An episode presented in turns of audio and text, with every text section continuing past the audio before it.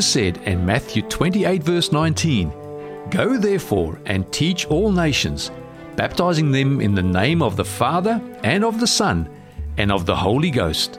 Welcome to Go Teach All Nations, bringing you Christ teachings through Australian and international speakers. And here is today's presenter, Dr. Ross Grant. Is it okay if we just say a, a short prayer again? Uh, we'll just bow our heads. Father in heaven, thank you again for an opportunity to be able to uh, present some of the um, information that we have access to, particularly after 2,000 years. Uh, and we just pray that you would be with us today, that our minds will be clear and open, and uh, that we'll be able to understand truly the role that you want us to play in this world. In Christ's name, amen. You know, I, I love this. Christianity is it the solution to the world's problems?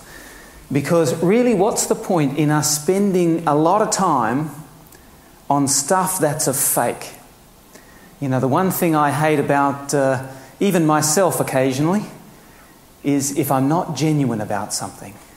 You know, if I if I like somebody, I like to be able to tell them, you know, I like them. This is, this is what I like about you. If there's something else that uh, kind of is annoying, I like to kind of get somehow close to them, and while I'll tell them all the good things, I'll let them know that there's a couple of bad things. And I want them to do the same thing to me because I don't want to be a fake. And unfortunately, we've got a world full of fake. We have even a concept of fake news or fake truth or alternate truth. Let's have a look at some of the logic of this and let's see whether or not we are actually engaged in something which has genuine value. And there will be a little bit of logic I need you to follow me through here uh, as we go through. It's not a lot, but uh, uh, hopefully we'll all follow along with it. So, Christ made this comment. He said, I came that they may have life and have it to the full, or in some translations, have it abundantly. Now, did Christ, was that, if He is the God of the universe, and let's just put everything aside here for the minute. This is the God, the Bible tells us, who actually created the universe. So if he's right, if he says something, he's either right, in which case we should believe it and there should be evidence for it, or he's not telling the truth, in which case he's a liar and not quite the God we thought he was. Does that, is that true? It's true. And if it is the Creator God that's saying something and ultimately we can trust him, then we can really trust him for everything he says. There was once uh, a guy who was asked, uh, it was a minister, and he was talking to one of the, uh, uh the uh, theatre actors. And he said, Why is it that uh, when I stand up to preach, he said, You know, I get a half full audience, and then people don't listen to me anyway. But he says, And I'm telling them something that's true. And he says, But when you get up, he says, You've got a packed house, and everybody wants to hear everything you're saying. He says, Well, I'll tell you why. He says, Because when I get up, I'm telling them something that is fake as if it's true. And the trouble with most preachers when they stand up, they stand up and tell something that's true, but as if it's fake. You get what I mean? I mean, either this is true or not. Either it's going to have an impact on me, and if it is true, by God's grace, I want to take it 100%. But let's have a look. Has he delivered on his objective? So Christ said, I came that they may have life and have it more abundantly or have it to the full. Is Christ, is Christianity. Now, I'm not saying religion. You understand the difference? I'm not saying religion is a solution to the world's problem. It might be. But I'm just asking, is Christianity? And you understand the difference? Christianity is the principles that Christ taught. Now, of course, you've got groups that take the name and don't necessarily do exactly what he said. In fact, there's one group out there which is talking about, uh, you know, oh, we just focus Jesus all. But you get into the theology and they do nothing that Jesus actually says. In fact, most of them don't even know what he says. But anyway, Christianity, what are some key features? Well, we've got 2.2 billion people in the world who call themselves Christian. And the key thing God created through Jesus Christ, we've got that Genesis 1 1, John 1 1 to 3. You can have a look at those if you want. So God created. And that's pretty massive. When I was uh, a young guy and I always had an interest in the sciences, and I thought to myself, God probably knows something about uh, theology, but he probably knows very little about science. Well, that's a very naive view. Of course, we've got the God who made it all. The basis of God's character, according to the Bible, is love. Does anybody know what that word love actually is in the Greek? It is agape, yeah, agapeo. And what, what's the definition of agapeo? Yeah, pure selflessness. So this is a principled love. It's not just about you being emotionally attached to somebody and therefore you do it. It is saying God is love. God is agapeo. God will give himself for you regardless. And man is alienated from God and as such inherently selfish. So there is a problem. We have become alienated from this God of love. And because of that alienation, man naturally is self centered. Is that borne out by the example of what we see every day in ourselves? Man cannot be reunited with God, that is, achieve goodness, selflessness, and hence eternal life without Christ's help. Is that making sense? We actually can't get there. There's lots of great mechanisms that people have put forward but so far, none of them seem to work. It seems, and Christ was the one that it says, that no man comes to the Father but through me. So these are just the key features of Christianity. Man has a hope of eternal conscious existence. I underlined conscious because it's really interesting. There's a bunch of people who are out there, different groups, but some of the biggest religions. And the interesting thing is that for some of these, two of the four major religions, is that your consciousness, you don't have a conscious eternity. You might reach nirvana or become one with Brahman, but you're not actually a conscious entity. And I've asked people who follow this kind of thing, what is the difference between that and actually being eternally oblivious? In other words, being obliterated at death, so you are eternally dead. There actually is no difference. But man has a hope, according to Christianity, man has a hope of eternal conscious existence with God. And you're as a conscious entity in heaven and on earth and on the earth made new. So, reflecting, we're all born, we will all die. Does anybody want to challenge that one?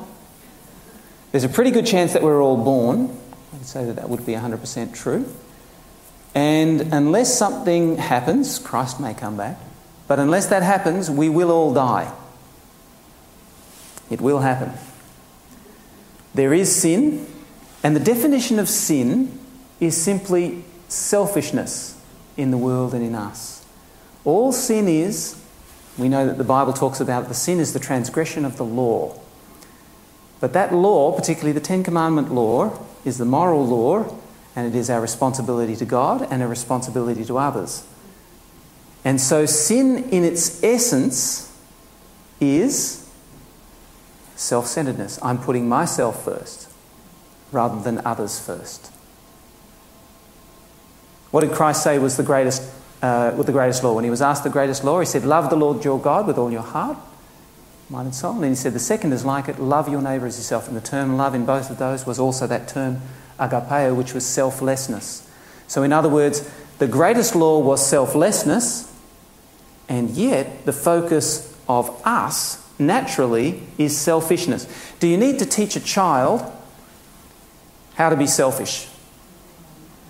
They seem to pick that up all by themselves. You know, that's mine. I'll take that. I want more of that. Can I have that? I'll have that. But what do you have to teach them? To share, to give something to others, to wait a minute, let somebody else have a turn. Sin is definitely inherent in who we are.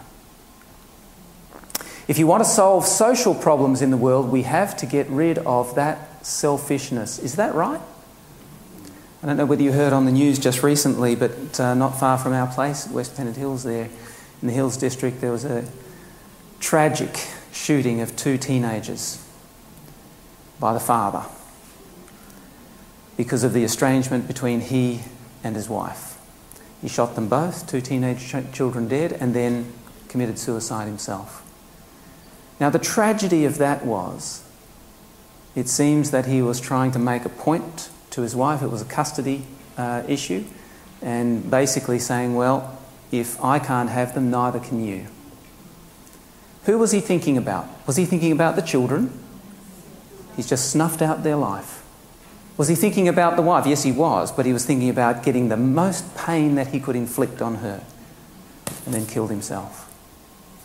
Absolute tragedy. That's selfishness. That's sin.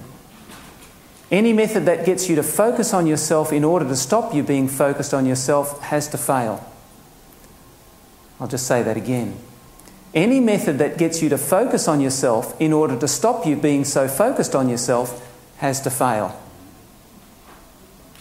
Can I say it one more time? There are some very big philosophical groups out there who are getting you to focus a lot on yourself. If our problem is the fact that we are focused on ourselves, is focusing on ourself going to solve the problem? I mean, it's not. It cannot. I mean, you can work as hard as you like, but if you're focused on yourself, it's the best way of focusing on yourself. All major religions except Protestant Christianity has self acts as part of the character reconstruction or penance process. Check it out. Everyone except for Protestant Christianity actually have self acts as part of the penance process. In other words, you pay for part of that sin process. Christianity says you can't do it, it's coming to God. Yes, there's behaviours that follow, but it's coming to Christ and it's His working in you. Only Bible based Christianity says you can't do it. Come to Jesus, believe on Him, submit your will to Him. That's the key thing and you will achieve the goal. Because you've submitted your will, and that allows Christ to then work in you to will and to do according to his good pleasure. This is just background. But Christianity, but does Christianity work for the good of everyone? In other words, if you, and of course it's going to be difficult to test this because you, you can't kind of measure, as I've said to many people, I can't tell who's a Christian or not even when I walk into church. And I can't sometimes tell even in myself. Because Paul is the one that says, I die daily. And our connection with Christ has to be daily. But I think as a collective, and the one thing that we do, particularly in research, is we actually like to get big populations so that we know that there's going to be variation in there, but the overall theme should actually demonstrate the point. Am I right? So we can look back now over 2,000 years of Christianity because Christianity, from when Christ around about 230 odd um, AD. So we're looking at Christianity over that period of time. Let's have a look. How do we know? Oh, I'll just do this one first. There, there is a concept out there. How do we know truth? And of course, this has been around for a while. This sort of, sort of we're now into a sort of a post-postmodernist era, but uh, at least with postmodernism saying there is no such thing as truth, and in fact that's carried through. There is no such thing as truth. Well, I would like to contend a little bit with that. There are areas of truth, and there are three types of truth. This is the philosophical bit. I need you to follow me. And I don't think anybody's had too much for lunch, hopefully. There is objective, subjective, and moral truths. Let me just put those up on the screen. So, first of all, truth is what is actual or factual. So, something that is, to work out whether something is true, we need to investigate it whether it actually works. Does it do what it says it can do? Is it morally right? So there are three truths, three elements to truth. There's objective. Now, the interesting thing here is objective truth is if I wanted to work out how much force I would need to place on the back of this chair to break it, not that I will, but you know, we could work that out objectively, couldn't we? And that would be an objective truth. Now, does truth exist in the objective? I could also say, well, if I step onto the scales now, how heavy am I? That's an objective truth. I could say, you know, how, how far could I throw something up the back of the room? I could measure that. That's an objective truth. So anything within the physical realm, and this is where science is great, we can actually work out what is objectively true. Fair enough? So, does objective truth exist? Yes. Okay, so we've at least confirmed that there is such a thing as truth, and objective truth there is. What about subjective truth? Yeah, well, this is interesting. Subjective. If I say to you, my favourite colour is magenta, and you say to me, Well, Ross, I've never seen you wear magenta. I've never actually seen you even buy anything that's magenta. Can you tell me that that is not my truth? If I say my favourite is still magenta, well, that's true, but my favourite is magenta. It's entirely up to me. That is subjective to me. I can say, I can say what I like. That is up to me. And you can't argue with me because that is a subjective truth. And you've all got likes and dislikes, and at that level, that's fine because it is something that you can like or dislike. So, subjective truth, yeah, it's there. What about moral truth? In fact, the only truth that people really say that there is no truth, and that is when it comes to moral. Is there a foundational ethic? Is there a foundational right and wrong behaviour? That's moral truth. Now, if I were to ask you in this room, was it right for that man to shoot that 13 year old and that 15 year old and murder them? Would there be anybody here, and I shouldn't ask you to put your hand up, but I doubt very much whether there would be anybody here that thought that that was the right thing to do? Snuffing out a life. And we could bring many other examples of which I won't go into. But yes, we would say that there is a moral truth, but actually, I'm just going to throw this in there, not that I'll take it any further from here. Unless you have an external authoritative source to set the foundation of behaviour, moral truth actually doesn't exist. If it's society that's just setting up a moral truth, in other words, let's just say that I was the legislature and for some reason I had control over the whole of Australia, and I said, well, I'm going to make a law. And my law says that everybody must be up at seven o'clock in the morning and they must run around the block. And if they don't run around the block, I'll know it because we'll check and I'll have people checking and we will put you in jail if not because that is my, that is my moral law for your health. Now, it'd be great if I could do it. I'd have a much healthier population.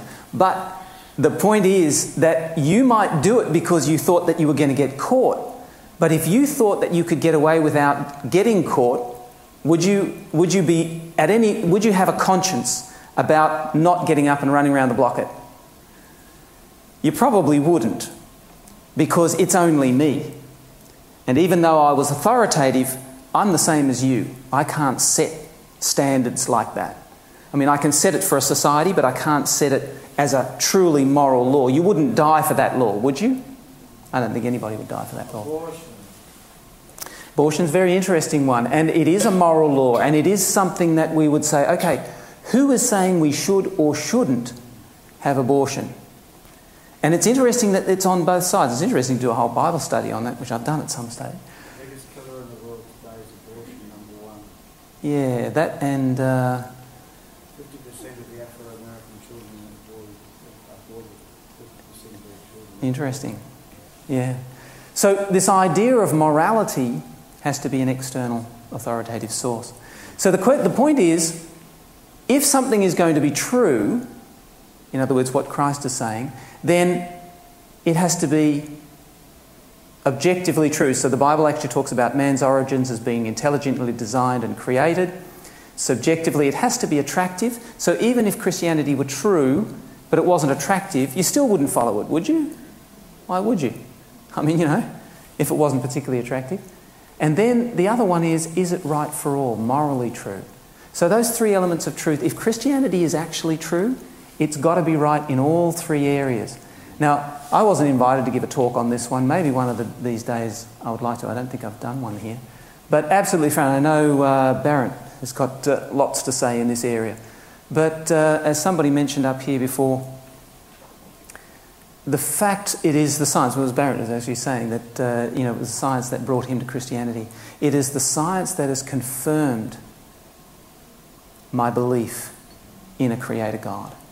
Absolutely powerful. I just puzzle over the fact that anybody can believe anything else. So, has Christianity, what legacy has it left to the world? Society's full of the dysfunctional practices greed, dishonesty, extortion, rape, murder, theft, inequality, bigotry, slander. If you take any one of those, does selfishness play a role? Does selfishness play a role in greed, dishonesty, extortion, rape, murder, theft, inequality of various different types, bigotry, slander? Every single one of them, its foundation is that fact that somebody wanted something for themselves and they would do anything to get it. That's selfishness, self centeredness. The one element common to all of these is common to all sins is the focus on the self as being of central importance. Self interest is placed above concern for anyone else. All of them.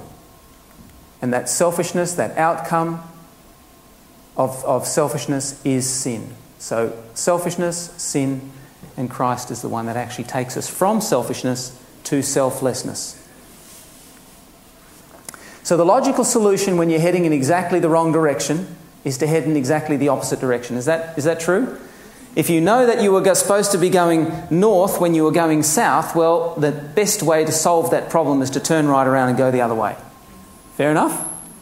So, if we know that the cause of the world's problems is mostly or essentially because of selfishness, and I listed them all and you told me that I was right, so if selfishness is at the heart, the root of the big problem of the world, then what is the solution? Selflessness. It has to be. Has to be going the other way. The solution to selfishness must be altruism. Has everybody heard that word? Just selflessness. Acting out of complete disregard for self for the benefit of others. I mean, I, I wish I could unpack that a little bit more as to what that would actually look like. But, uh, you know, in the competitive nature, particularly of the academic world, and particularly when you're competing for grants and all of that sort of stuff, you know, names and reputations and politics and everything get played in there. And so sometimes the big money gets spent on things that I look at that and I go, how did you get a million dollars to do that research? Because actually, all you're ending up, and I can think of terrific examples, you know, producing antibodies to beta amyloid, which is just producing an autoimmune disease, absolutely ridiculous. And it's proven to be. Uh, but if we were all working for the good, we would be going, oh no, don't give that million dollars to me, give it to that group over there because I think that they're doing the right thing. And fortunately, somebody else is going to go to our group, well, I think their group is actually probably better at doing this. Why don't you give them some money for that? Instead, everybody's trying to grab it all for themselves. It doesn't work that way, it's not efficient. Does Christ's model fit this picture, that selfless picture? Central elements of Christianity God is love, and God so loved the world that he gave his only begotten Son, that whoever believeth in him should not perish but have everlasting life. The central tenet of Christianity is that selfless agape love. John 15, 13, no greater love has any man than this, that a man lay down his life for his friends. So, I mean, this is what Christ did. That was his example. And this is what he's encouraging Has being a Christian and living out these principles had an impact on societies around the world? Has it actually had an impact, and particularly a positive one? Yale historian Jaroslav Pelikan wrote this. He says, Regardless of what anyone may personally think or believe about him, Jesus of Nazareth has been the dominant figure in the history of Western culture for almost 20 centuries, 2,000 years. If it were possible with some sort of super magnet to pull out of that history every scrap of metal bearing at least a trace of his name, how much would be left? I can tell you very little. It is from his birth that most of the human race dates its calendars. It is by his name that millions curse, and in his name that millions pray. Christ is the most dominant figure of our time. What legacy has Christ left mankind? And we've got 2,000 years we can look back and see what legacy has he actually left? Saving the physically frail children was a violation of society's norms and an affront to the Romans. It was actually illegal to have a child who was deformed. And that could even be just having a tooth out of place, but certainly any little child with Down syndrome. Seneca, a philosopher of the first century, stated that we drown children who at birth are weakly and abnormal. Now, our society would look on that as being incredibly immoral, wouldn't we? Not in Roman society. So, first century Christianity, absolutely, this is exactly what they were doing. because it was actually according to their laws. The Romans had some very interesting gods that they were all praying to. But according to their morality, this, it was immoral. You put that child out and you expose them, or you actually drowned them, or you did something else to get rid of them. Mm, sacrifice is possible. The sacredness of human life, which we take for granted, was not there in the world before, well, at least uh, uh, as, as we know it as Christians. How did the Christians counter the human depravity? Abandoned children were commonly taken in the homes of Christian and raised as their own. In spite of many severe persecutions Christians endured, for the first three centuries, they did not relent in their promotion of the value of human life. Benignus of Dijon, a second century Christian, was martyred in one of the more famous ones because he nursed. He had about 13 children that he had taken in. And, uh, you know, they might have had deformities to the leg, they might have been Down syndrome, but he nursed them, supported and protected a number of deformed and crippled children that had been saved from death after failed abortions and exposures. The Christians called the practice infanticide, murder, and would not conform to that norm of society. They sought every opportunity to oppose the practice, and in 374, the practice was eventually outlawed in Rome by Emperor Valentinian. As a result of the Christians who not only uh, practiced it with some of them being killed as a result, but also um, uh, lobbied the government. Christians brought an end to infanticide in countries where they had influence, and they have raised the bar on the sanctity of human life. I'll tell you a very quick story. Um, a number of years ago, we worked in a little country uh, in, in uh, Africa, and uh, one of the fascinating things was a couple of things really shocked me about the value of human life and how it was treated there. Um, one particular case, a young boy had been stabbed, he was 13, he'd been stabbed by his younger brother, who was about 11, in the femoral artery just they were having a, an argument around uh, in the village one night, and his younger brother had picked up a knife, hadn't intended to kill him, but had sort of thrust with the knife and, and stabbed him just in the, in the groin. Severed his femoral artery, and as a result, of course, there's a lot of blood. That's a, that's a big artery. A lot of blood pouring out. The, um, the family put him in the back of uh, what we would call a ute, what they call a matola, and drove him off to the local hospital now, Queen Elizabeth II would have taken about probably five or six minutes to get there. Came into the emergency department, and there you've got a nurse now. Now, she's an important lady because, uh, you know, she's got a starched white uniform on. And uh, she sees this, you know, they're carrying this bloody teenager in, going, oh, you know, we, we, what happened? Oh, he got stabbed. Oh, have you been to the police? No, we haven't been to the police. Oh, you must go to the police first. She didn't want to deal with the blood. That, little, that boy died as a result of that. And there's actually a few stories I could tell you in exactly that same. That did my head in. Because I'm coming from Australia and I'm thinking I'm going over to give a professional skill. And instead, I'm kind of like, what? How could you do that? And I could give you another few cases, which I won't, don't have time to. But we have an expectation that if it's five o'clock and you come in with an emergency into the emergency department, you have an expectation that regardless of whether somebody's going off, it's their time to go off, that they'll stay and look after you. Wouldn't you? Of course you would. And we would. That's what we do. But uh, I can tell you, that's not the standard that is universally accepted around the world because human life is not the same. And this is a legacy of this country because of the fact that it has very strong Judeo Christian roots. The Roman gladiatorial games, you've all heard of them, began in 264 BC. actually went on for a long time. And many of them lasted for months. Sometimes 100 or more gladiators would fight in any given day. A turned thumb signal, usually given by women in the audience, would seal the fate of defeat. Can you imagine sitting there and you're seeing the poor guy there, and of course the girls are out there going, Yep, no, we'll kill him. Gone. Absolutely. Mm. Yeah, well cut soccer, almost. When Emperor Titus uh, inaugurated the Colosseum in Rome in AD 80, 5,000 wild animals were killed in one day, along with numerous gladiators. I mean, what a bloodbath! This was entertainment. I mean, you take your little kids along to that.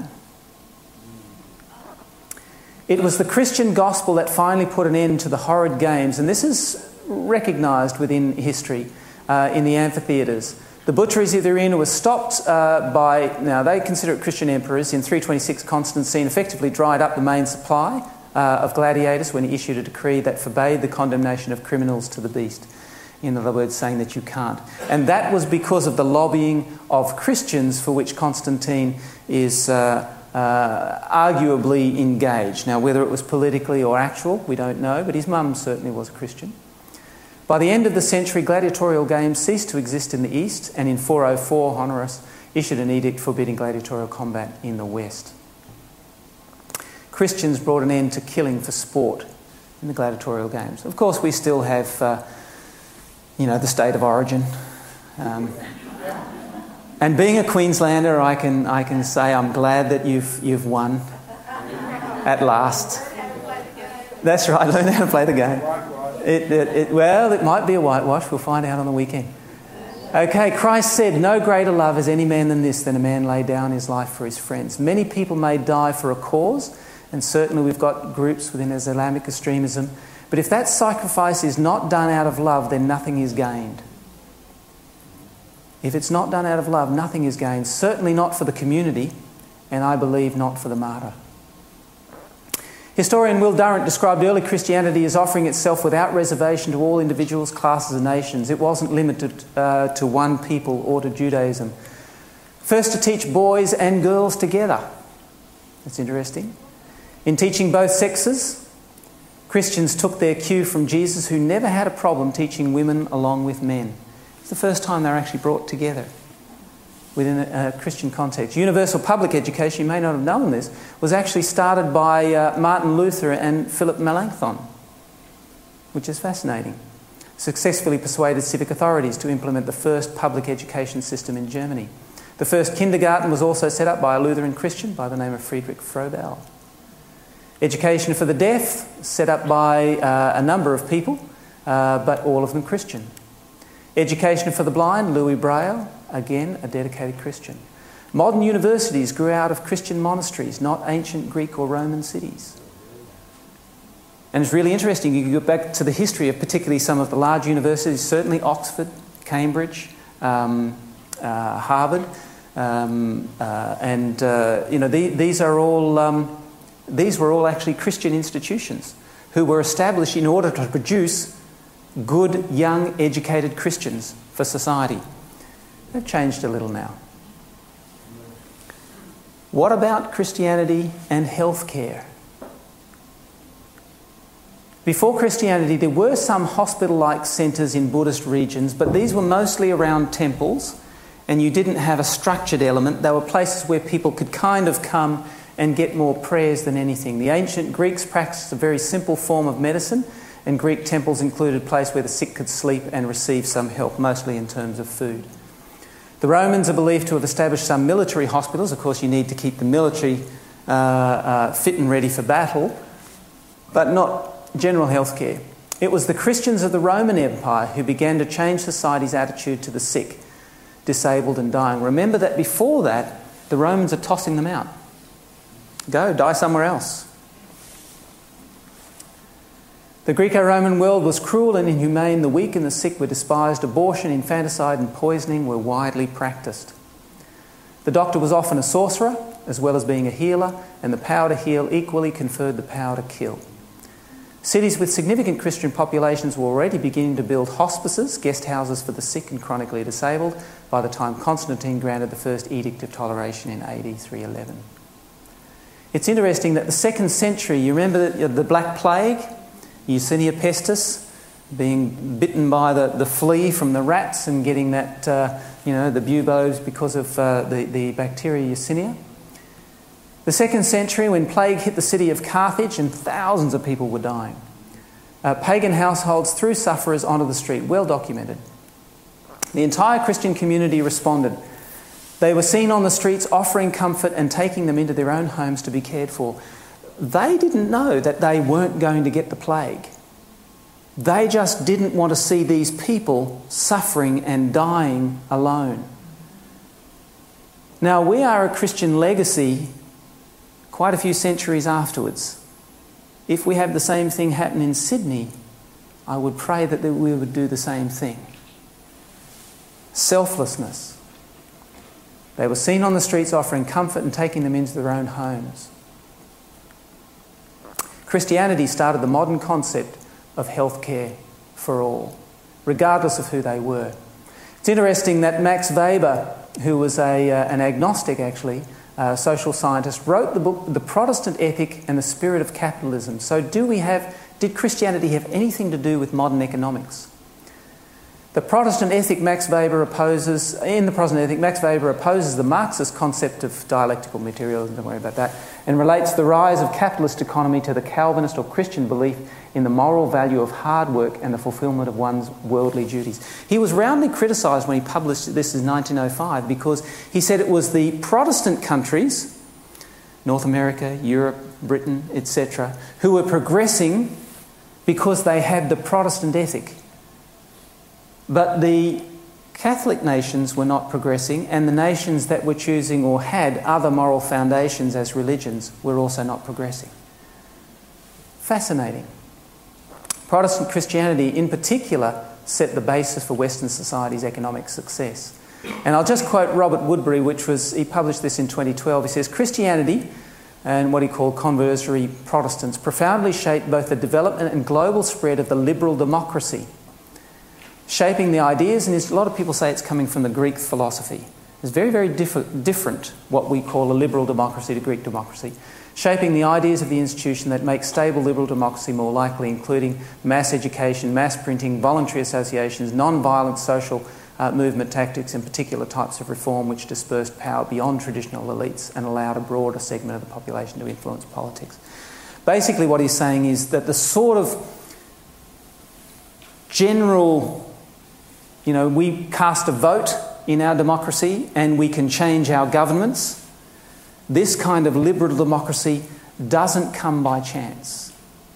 This didn't come from the way the Greeks used it, which was more of an elitist approach for only a select group. It came as a result of Christianity. And it's actually, it's a, it's a, if you want a copy of it, I can give it to you. But uh, it's, it's uh, out of Max Weber. I did my best to struggle through Weber, but uh, this one is much easier to read. So, Protestant Christian principles set the foundation for the development of modern democracy. We have an awful lot to thank the Christian principles that Christ inaugurated 2,000 years ago. So, Christians brought an end to infanticide. Christians brought an end to killing for sport.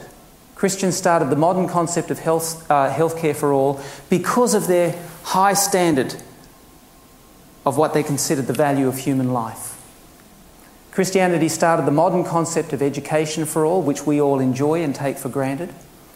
Christian principles set the basis for Western society's economic success, and essentially because we're a group that can trust each other within that context. We have a foundation which we can say, You do something, I expect you to give me a fair, fair work for a fair price.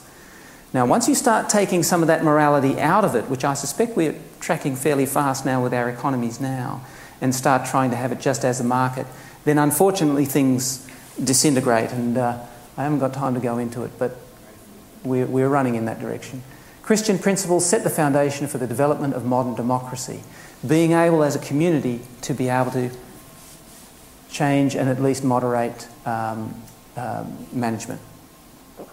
So, being a Christian will make a difference. Not because you're part of the church system, but because you are part of the body of Christ and stand for a principle.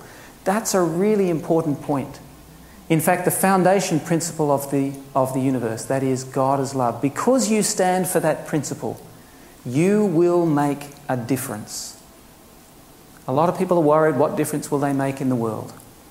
I remember a young lady came to me once and uh, she was a, a student, um, at the university, and she, she knew that I was a Christian, came in. And uh, she was worried. She'd, she'd got a good mark in her master's, and uh, so she was thinking of doing a PhD, but wasn't sure whether or not she had quite the, the uh, academic skills to do it. And we talked for a while, and, and I thought that she, she, she probably could. But I said, even more important than that, within the context of where you work, because you are a Christian, you will make a positive difference. Just very quickly, um, just in the last week, I had the opportunity of working.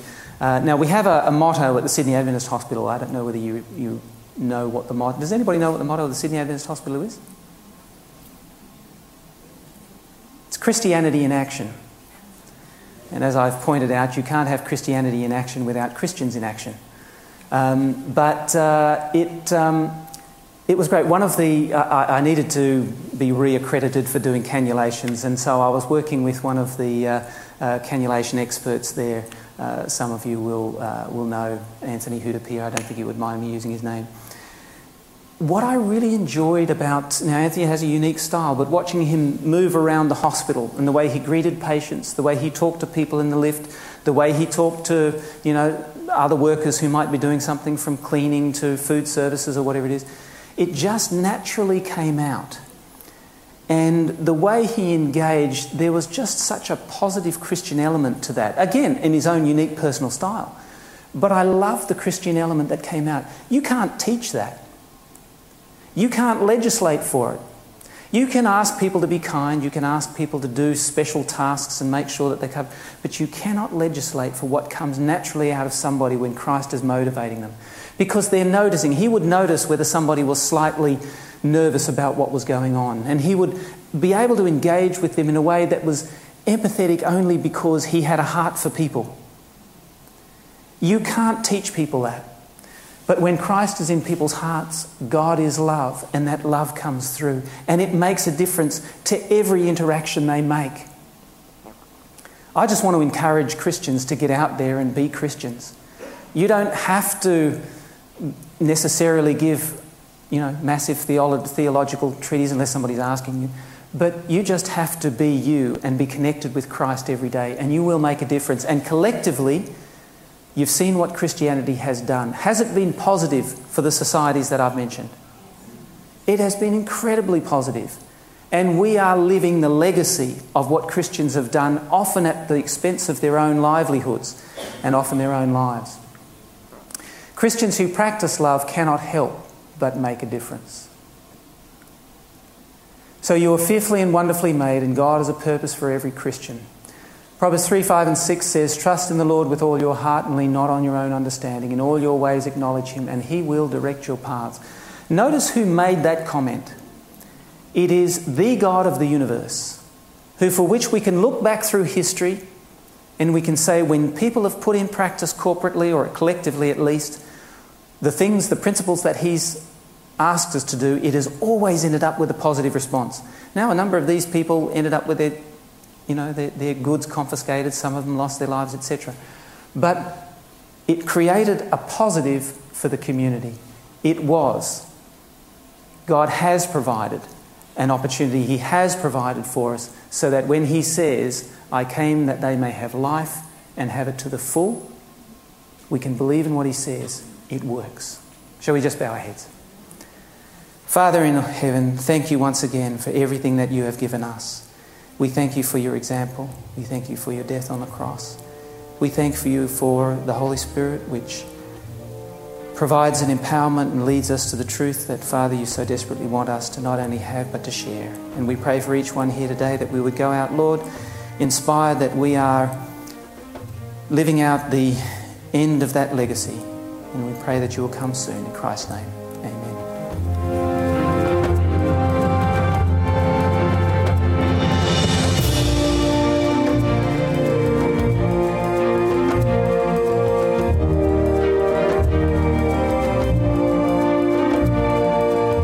This message was made available by Fountain in the City. For more resources like this, visit fountaininthecity.com.au.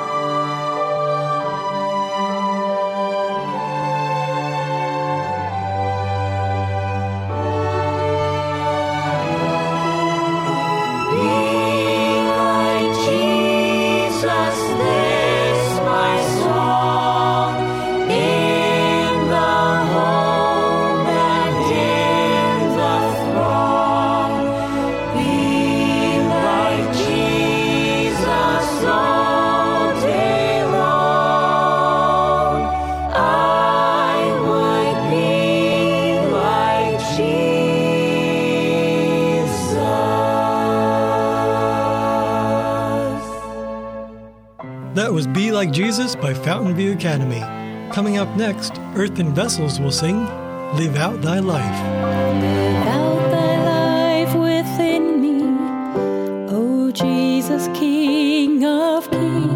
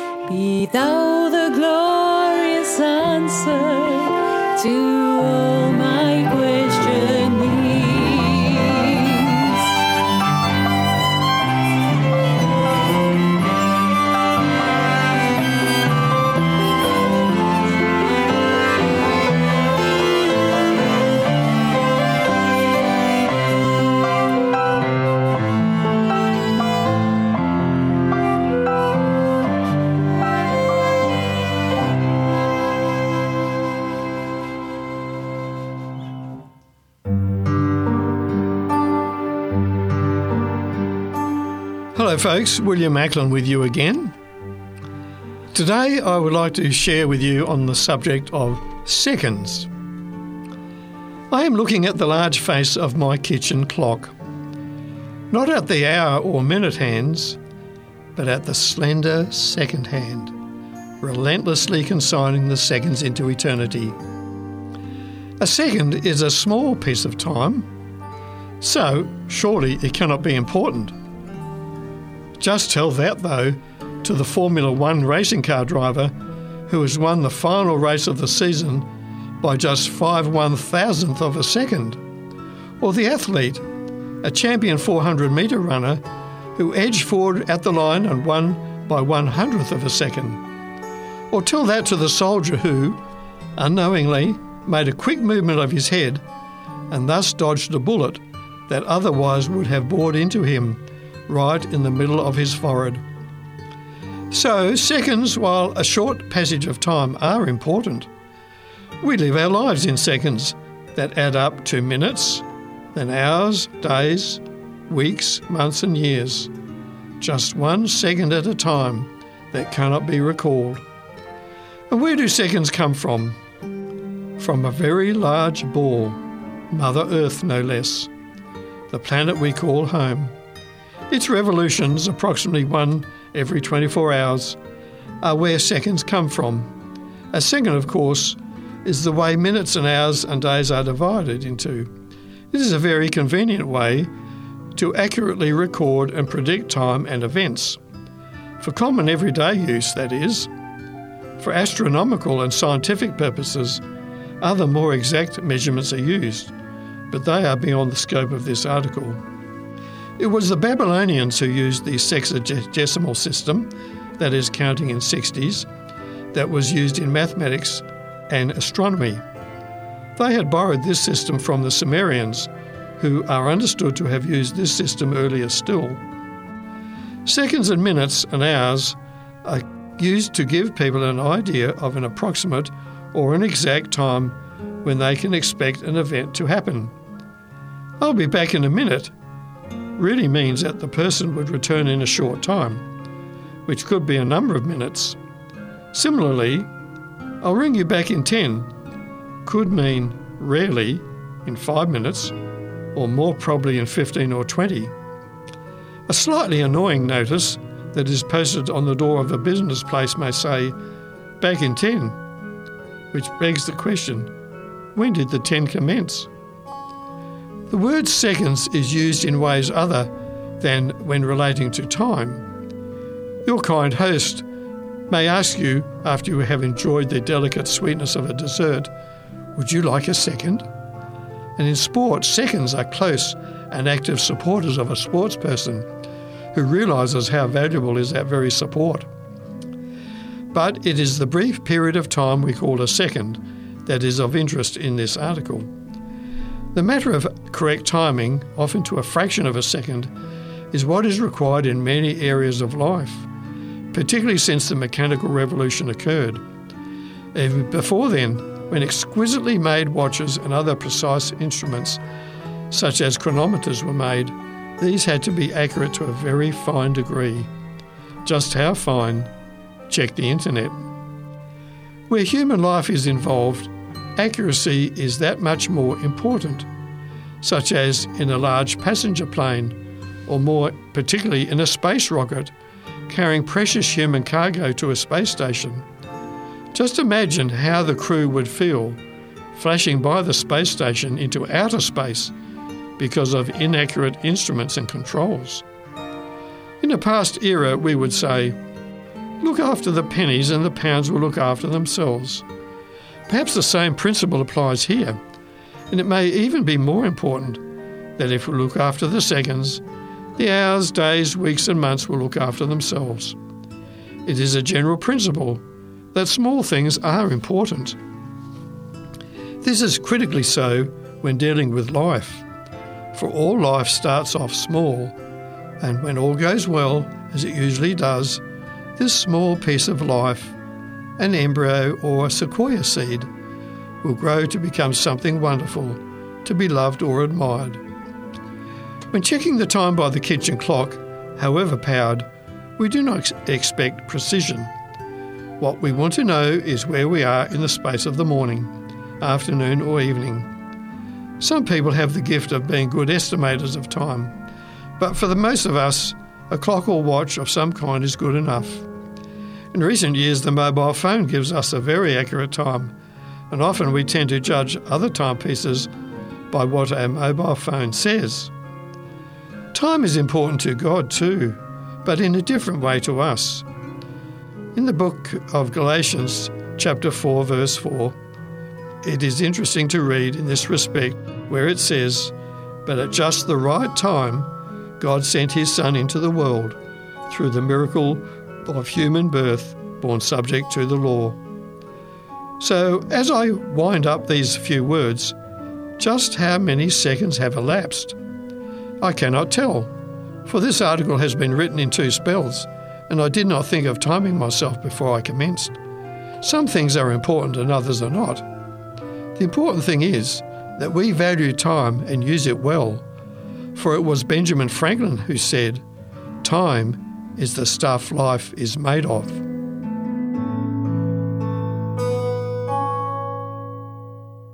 I'm looking for the blessed hope, the glorious appearing of our great God and Saviour, Jesus Christ.